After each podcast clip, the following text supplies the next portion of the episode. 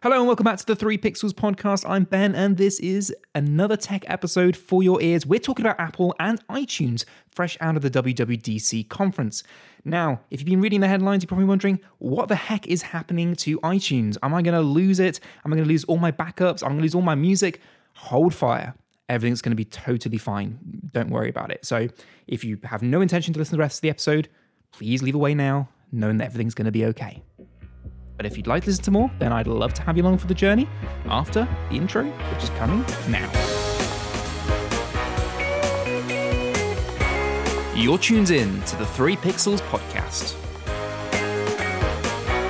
This episode is produced by Ben Ridley. So, yes, welcome back to another tech episode. Thank you so much for listening. It's a pleasure to give you the news here on Apple and iTunes. Now, let's dive in a little bit deeper, starting with a nostalgia train.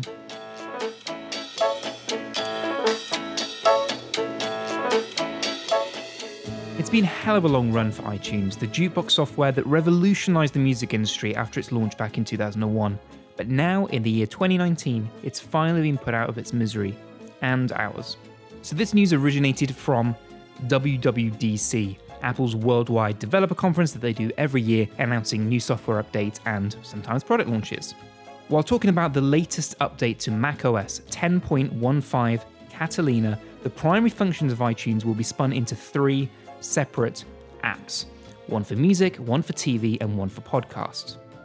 This brings an end to the program's two decades of dominance within the Apple software and hardware ecosystem. Syncing your devices will now be handled in the Finder application, which can back up, update, or restore your devices directly from the sidebar. Personally, I honestly think few will mourn the passing of the bloated mess that iTunes had become. But it was precisely this catch all approach that made the software so compelling in the first place iTunes was the interface to Apple's digital hub strategy, which Steve Jobs unveiled back in 2001. It envisioned the Mac as the hub that sat at the center of everyone's digital lives, linking together digital cameras, music players, and handheld organizers. This became the driving philosophy behind iTunes, a piece of software that could contain all your entertainment. iTunes got video support back in 2005, podcasts in later 2005, and books in January 2010. Alongside its support for managing iPod music players, iTunes also became Apple's companion software for iPhone. Up until iOS 5, you had to use iTunes to activate your phone, and it could also be used to install and manage apps.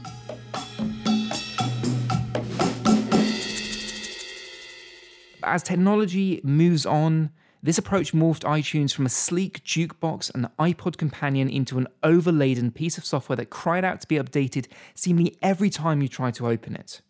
Apple even admitted as much on stage during its WWDC keynote, joking that it considered adding calendar, web browsing, and email functionality to an application before it decided to replace it entirely. Now, I know what you're saying, enough about the history, you know, it's all right getting all nostalgic about iTunes, and I could get nostalgic for a long time, so you probably want to hold me back on this one. What does this mean for you guys listening right now who are worried that you're going to lose all your iTunes content? It's all going to be okay, trust me. In terms of content, the easiest way to follow the changes is to think of four different types of content that are available to purchase from iTunes. Whether it's music, movies, TV shows, podcast, audiobooks, they each will be moved into a separate app. So you'll have Apple Music, Apple TV, podcasts, and Apple Books. Everything you've purchased, rented, or imported into iTunes will be available in these apps. Furthermore, your iTunes gift cards and credits won't disappear either. You'll still be able to use them with the new apps as well as the App Store. And you'll be able to buy music on the Mac, iOS, PC, Apple TV through the iTunes Store. Nothing changes there. For other types of content, you'll have to use the individual apps. You'll buy movies and TV shows through Apple TV and books through Apple Books. Finally, and I know this is the important one, what happens in terms of syncing your device? Because I know some people who still sync their device on a computer. Well, restoring and backing up your mobile devices, whether that's iPhone, iPad, or iPod, for you guys that still have that out there, that will all move to Finder, the file management app that is available on every Mac. So, yeah, okay, it's all happy, all rainbows if you have a Mac. Does that mean that PC users are going to be struck out of the Apple ecosystem? Well, of course not. On the Windows side of things, iTunes users will see absolutely no change in their experience, the company has told in a statement to PC Mag. So don't worry, Cupertino won't push you to download new apps, or at least not in the near future anyway. No promises. It's presumed that Apple will one day add all of the new apps to Windows in the same way, so you'll have all your different apps that we were talking about earlier, as it is given that not every iPhone owner, iPad owner, or iPod owner has a Mac. Microsoft currently lists the Windows version of iTunes as the most popular app on its digital store, putting it ahead of Netflix and Spotify. So, although the full demise of iTunes may be imminent, Apple still wants the platform to stick around as a digital store for people who like to own their music. They recognize that not everyone enjoys streaming, and some people just want to have an enormous catalog of music that they physically own. And that's fine, and Apple completely supports that.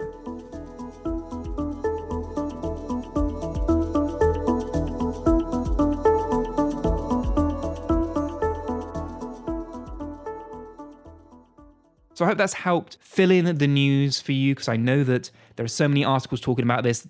I think this is one of the most talked about things in the news since WWDC, and that is saying something considering all the things that Apple have talked about in WWDC.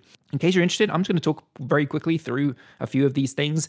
They've announced a new update to the Mac Pro for professional users. They've announced a new iPad OS just for the iPad that distinguishes it from iPhones and other iOS devices. They've announced the new update to iOS. They've announced a bunch of new features and security updates, including the new update to macOS. It was a very, very busy show, and it would take a very long podcast to talk about all those things. I think they're definitely making the right moves forward in terms of all their platforms. I think a lot of things they've done have been reactionary to what the audience has been asking from them, what their customers have been asking from them, but they took everyone by surprise with the amount of things announced and the way that they did those announcements and the details of those announcements. So if you want to read more about that, I will definitely add a link to the show notes because I said there's so much to go through that it would literally end up being me reading an article through to give you all the information. But my shorthand of the WWDC conference this year was that it was surprising. It was very surprising. And if you're an Apple owner of any device, or you're you know fully integrated into the Apple ecosystem, then it's going to be a great next 12 months for you. If you're not, then you're not really missing anything anyway because you know, this stuff is all still available on other platforms as well. And that's just fantastic. That's been it for me. Thank you very much for listening. If you've enjoyed it, don't forget to hit that subscribe button to never miss an episode. If you want to support our show, then you're welcome to buy us a coffee. We do accept those in the show notes as well. We'd very much love for that.